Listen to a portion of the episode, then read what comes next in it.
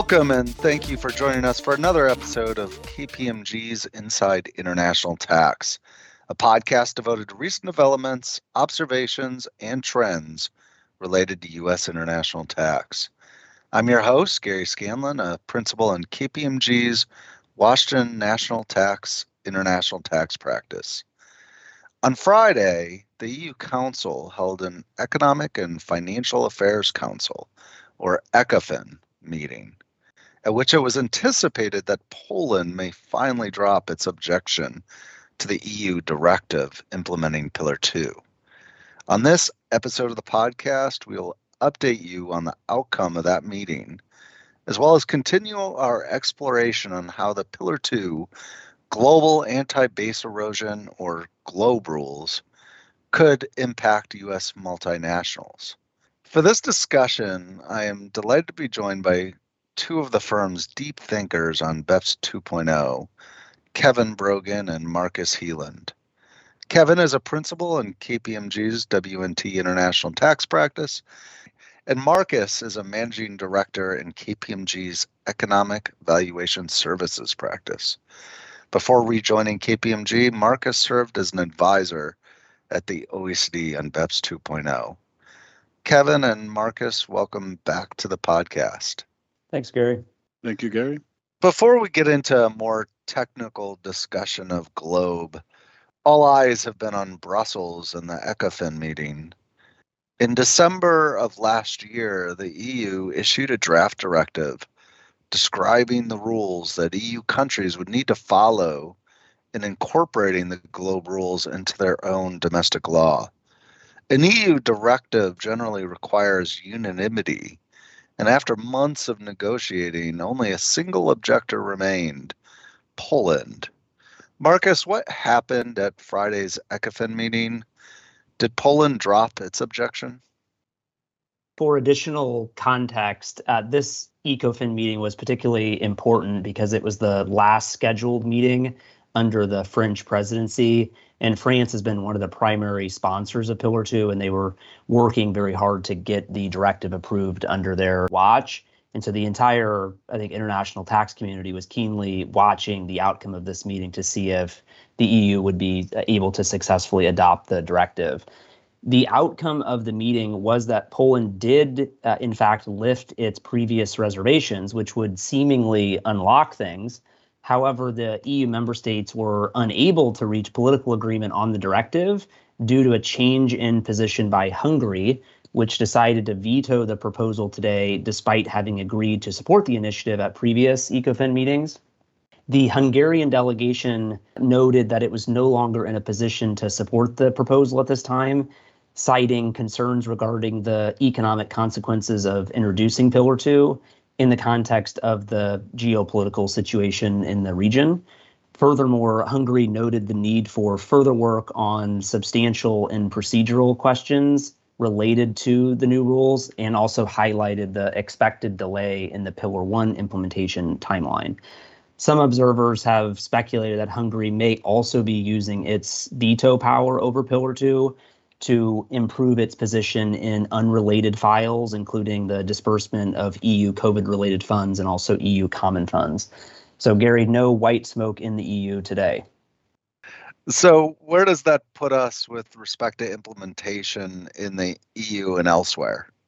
The chair of today's meeting was the French finance minister, Bruno Le Maire, as well as the EU tax commissioner. And, and both of them noted that they remained optimistic that the concerns raised by Hungary at today's meeting can be resolved and the political agreement can be reached before the end of the French presidency, which is the 30th of June, which is, by my math, 13 days from today. If the French presidency is not able to facilitate political agreement on the general approach to Pillar 2 before the end of June, I expect that, that Pillar 2 will likely be added to the agenda of the first ECOFIN meeting under the Czech presidency which is scheduled for the 12th of July.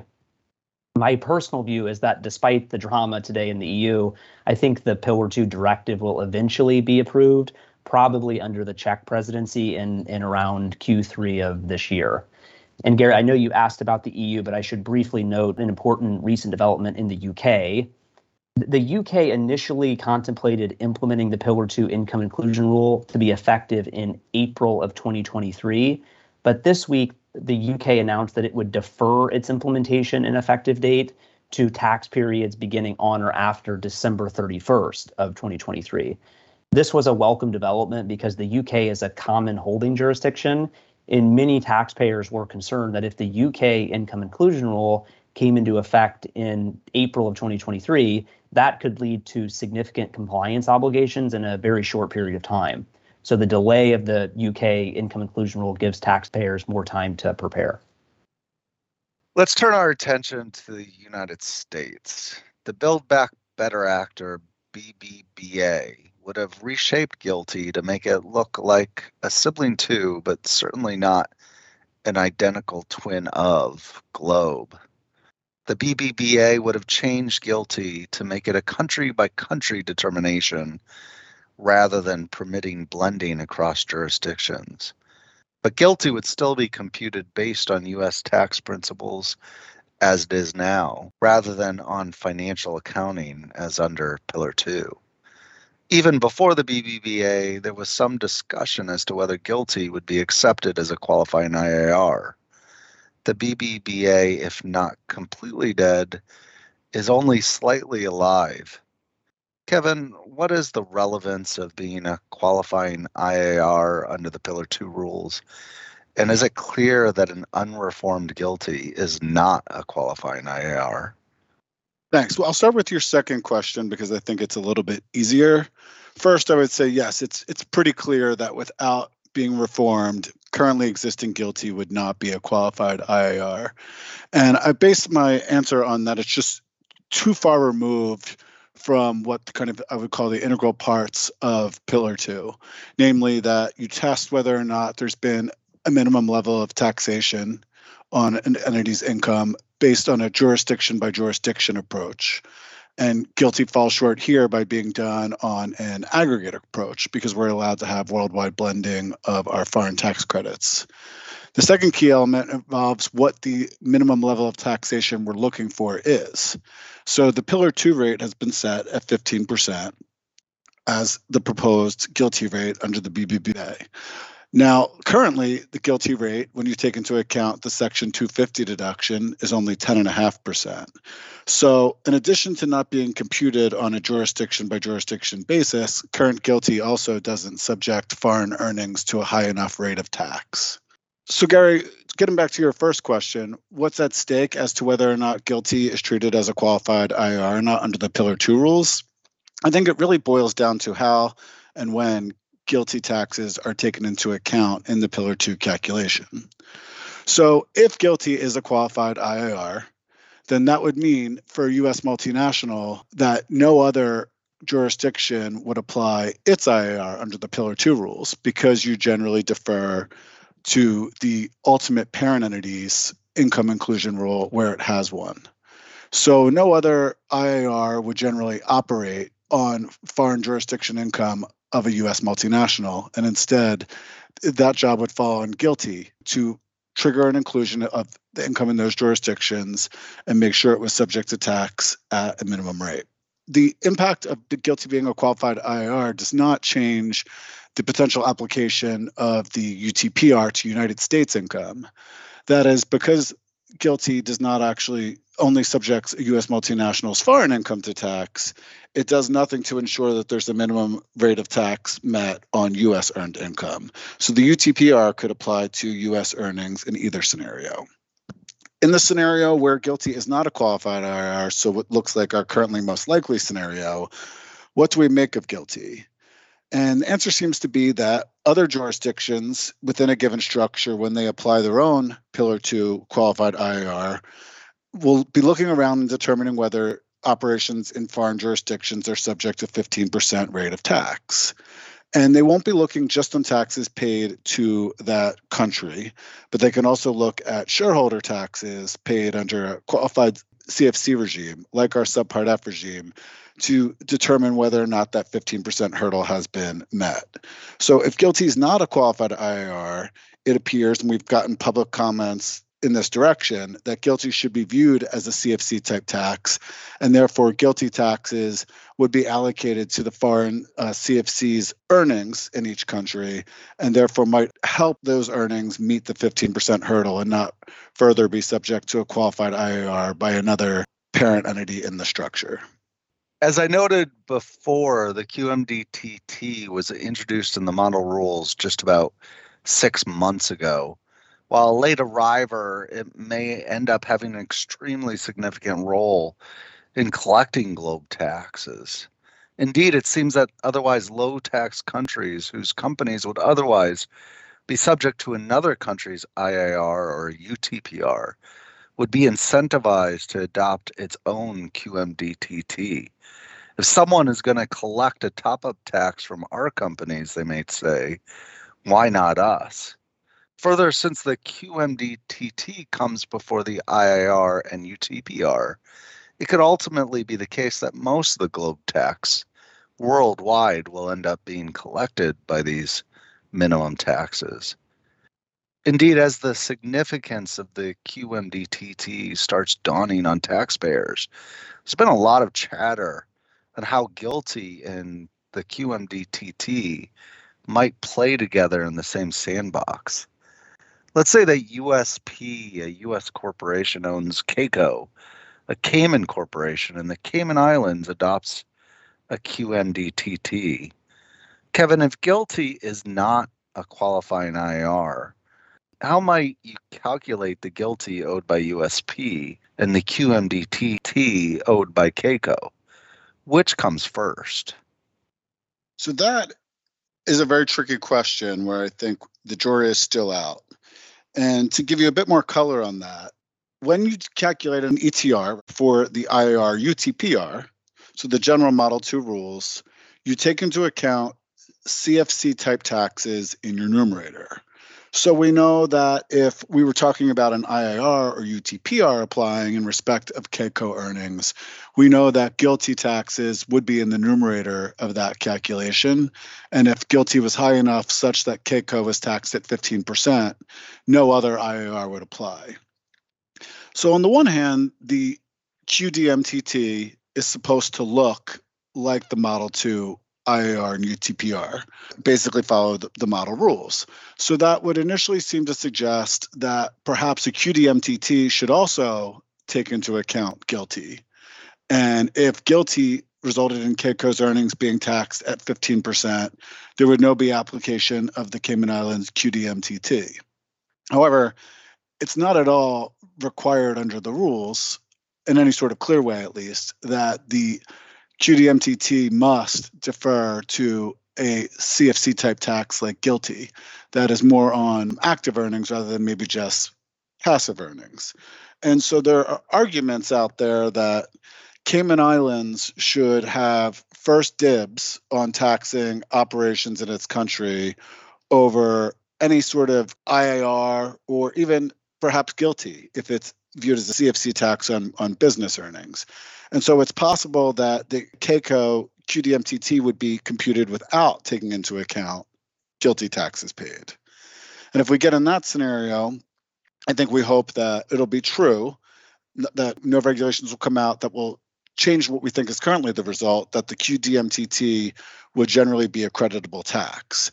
Because if the QDMTT turns out to not take into account GILTI in doing the ETR calculation, then it will be important to have a foreign tax credit in respect of QDMTT taxes paid so that GILTI doesn't represent a, a, form of double taxation on those same earnings. But like I said, very much up in the air at this point. In a previous episode of the podcast entitled The Globe Rules Bye Bye American Pie, we had discussed the negative impact that the GloBE rules could have on U.S. multinationals, particularly ones that benefit from tax incentive regimes in the U.S., such as R&D tax credits, FDII, etc. Marcus, can you refresh our listeners on this concern? Sure. In general, tax incentives like R&D credits simply reduce current year tax expense. And so they drive down the effective tax rate and potentially result in top up tax if they're material enough. One exception to that is in the case of refundable tax credits. If a credit is structured in a way that is refundable as cash or cash equivalent within four years, it is considered to be a qualified refundable tax credit.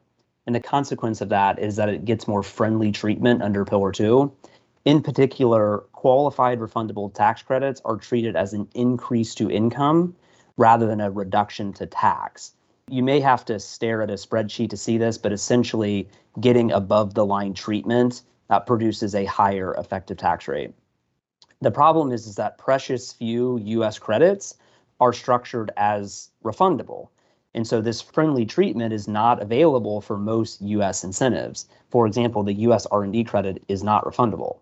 And so we're left with adverse results for most US tax incentives, including R&D credits and FDII deductions.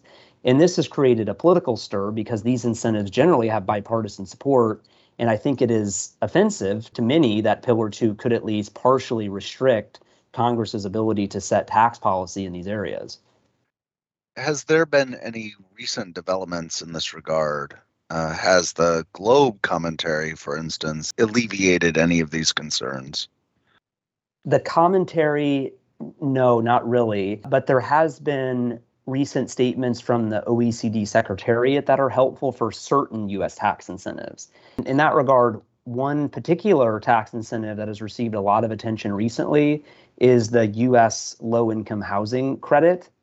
These credits are uh, important for banks and insurance companies, for example. And the way that these are structured is unique because they typically come through complex structures, uh, commonly flow through investment entities as the audience will be familiar, Pillar 2 generally defers to financial accounting concepts for measuring income and tax. And under US GAAP, low income housing investment entities are typically accounted for or reported under the equity method of accounting or similar accounting conventions. In measuring income, Article 3 of the Pillar 2 rules exclude equity gain or loss, and that includes profit or loss in respect of an ownership interest that is included under the equity method of accounting. And then in measuring tax, Article 4 commensurately reduces covered tax by the amount of current tax expense with respect to income that is excluded from the Pillar 2 income measurement. There's some uncertainty about how a low income housing credit should be treated in light of those aforementioned rules the income and loss is excluded, but what about the credit itself? The OECD hosted a public consultation meeting in April, and that was mostly uneventful until the last 30 minutes or so, where the Secretariat hosted a, a question and answer session. One of the questions that they addressed was this item, and the Secretariat shared its view that the way that the, that relevant rule in Article 4 should be interpreted is that all income tax consequences of holding the investment entity should be backed out. Uh, and that would seem to include the credit. So if the entity is accounted for under the equity method of accounting because the income is excluded, this interpretation would seem to also allow for the exclusion of the impact of the credit. You know, so this interpretation, if accepted by the full inclusive framework, would seem to help protect low income housing credits although there are still a few details to sort out here, including what actually is the equity method of accounting.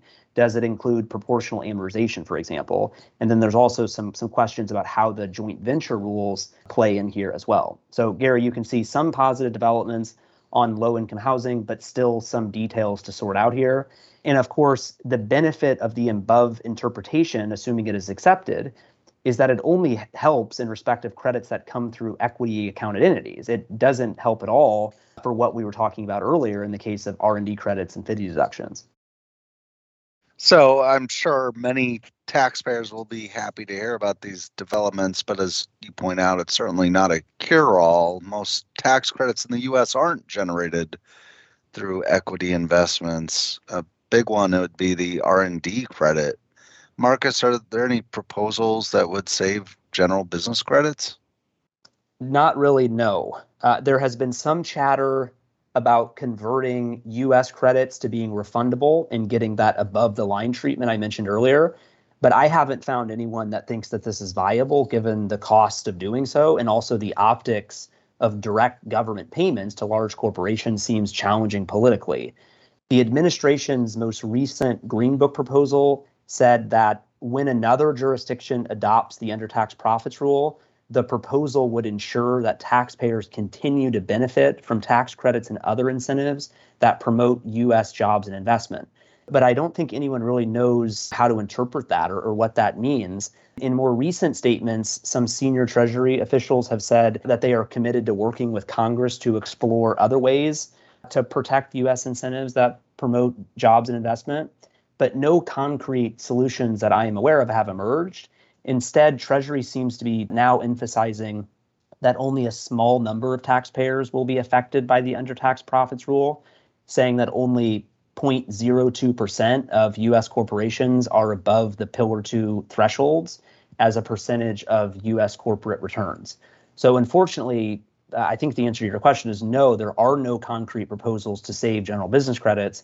The most likely outcome, in my view, is that Congress will eventually be forced to implement a domestic top up tax that is calibrated just right to collect the top up tax that would otherwise be payable to another country under the undertax profits rule but that may take some time to be implemented. And, and just noting here that this is hardly a solution for multinationals. It just means that they would be paying more tax to the United States under a domestic top up tax rather than to other jurisdictions under the undertax profits rule.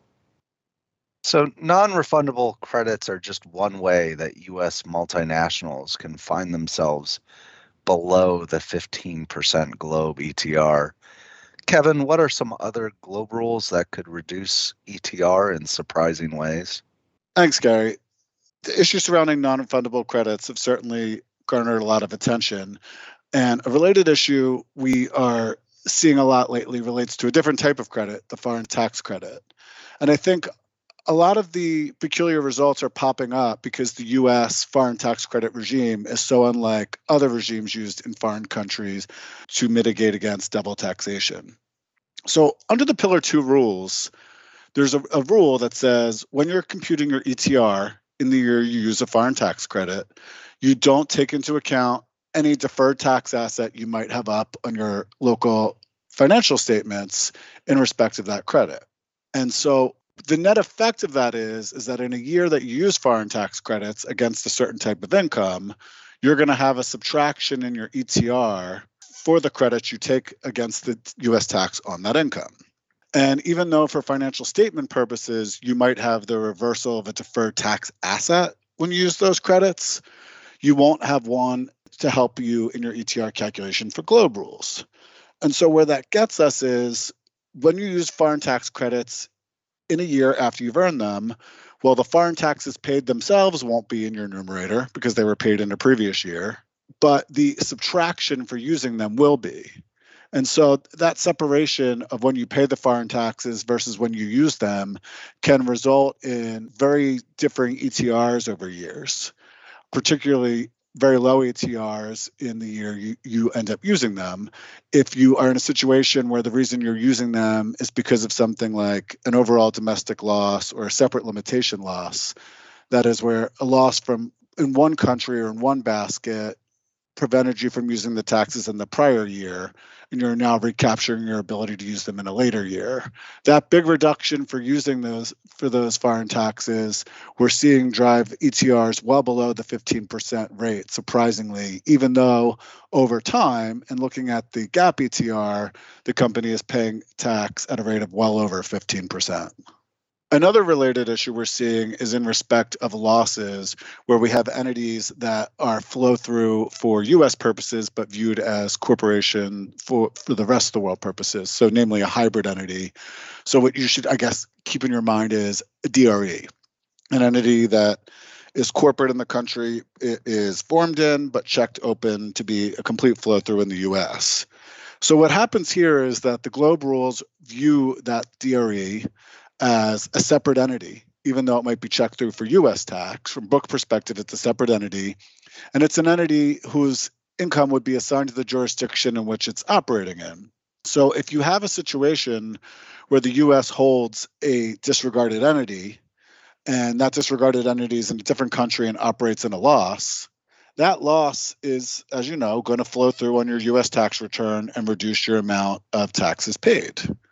And when you get to do your ETR calculation for the US, well, you start in your numerator with the current tax expense, which will be net of the effects of that flow through loss from the other country. But your denominator will not be net of that loss. Your denominator will show your income in the US, and that loss that flowed through will be assigned to its own country, the country in which the entity is formed. So you have this impact where your numerator is shrunk on account of the loss flowing through from the other country, but the denominator isn't, driving you well below 15%, even though, again, taxpayers paying well over 15% of US tax on its income on a combined basis. And the rules have a fix for that when this arises in the context of a permanent establishment because so many countries around the world are you know have permanent establishments so the issue is spotted however the rules don't apply in the case of what for us tax practitioners perspective is the same as a pe or branch that is a, a checked open dre but instead a hybrid entity so there are no fix in the rules for this situation. So it's another example like the foreign tax credit regime where certain particularities of the US tax system that are very different from those found in the rest of the world don't seem to have been taken into account as much in the pillar 2 rules and as we're doing more and more modeling with taxpayers they are producing some surprising results thank you, Kevin and Marcus, for joining me today and, and sharing your valuable insights on the Pillar 2 rules. There's obviously a lot to unpack here, and we have only begun to scratch the surface of the complexities that taxpayers will have to navigate with respect to the Pillar 2 GloBE rules. On our next episode, we'll continue this journey by exploring the M&A implications of Pillar 2 We'll discuss whether it still makes sense for U.S. companies to make 338G elections with respect to their targets. Is there a preference for asset deals versus stock deals? And how might the transition rule impact transactions that are occurring today? So please stay tuned for future episodes of KPMG's Inside International Tax to stay up to speed on these and other recent developments. Until our next episode, take care.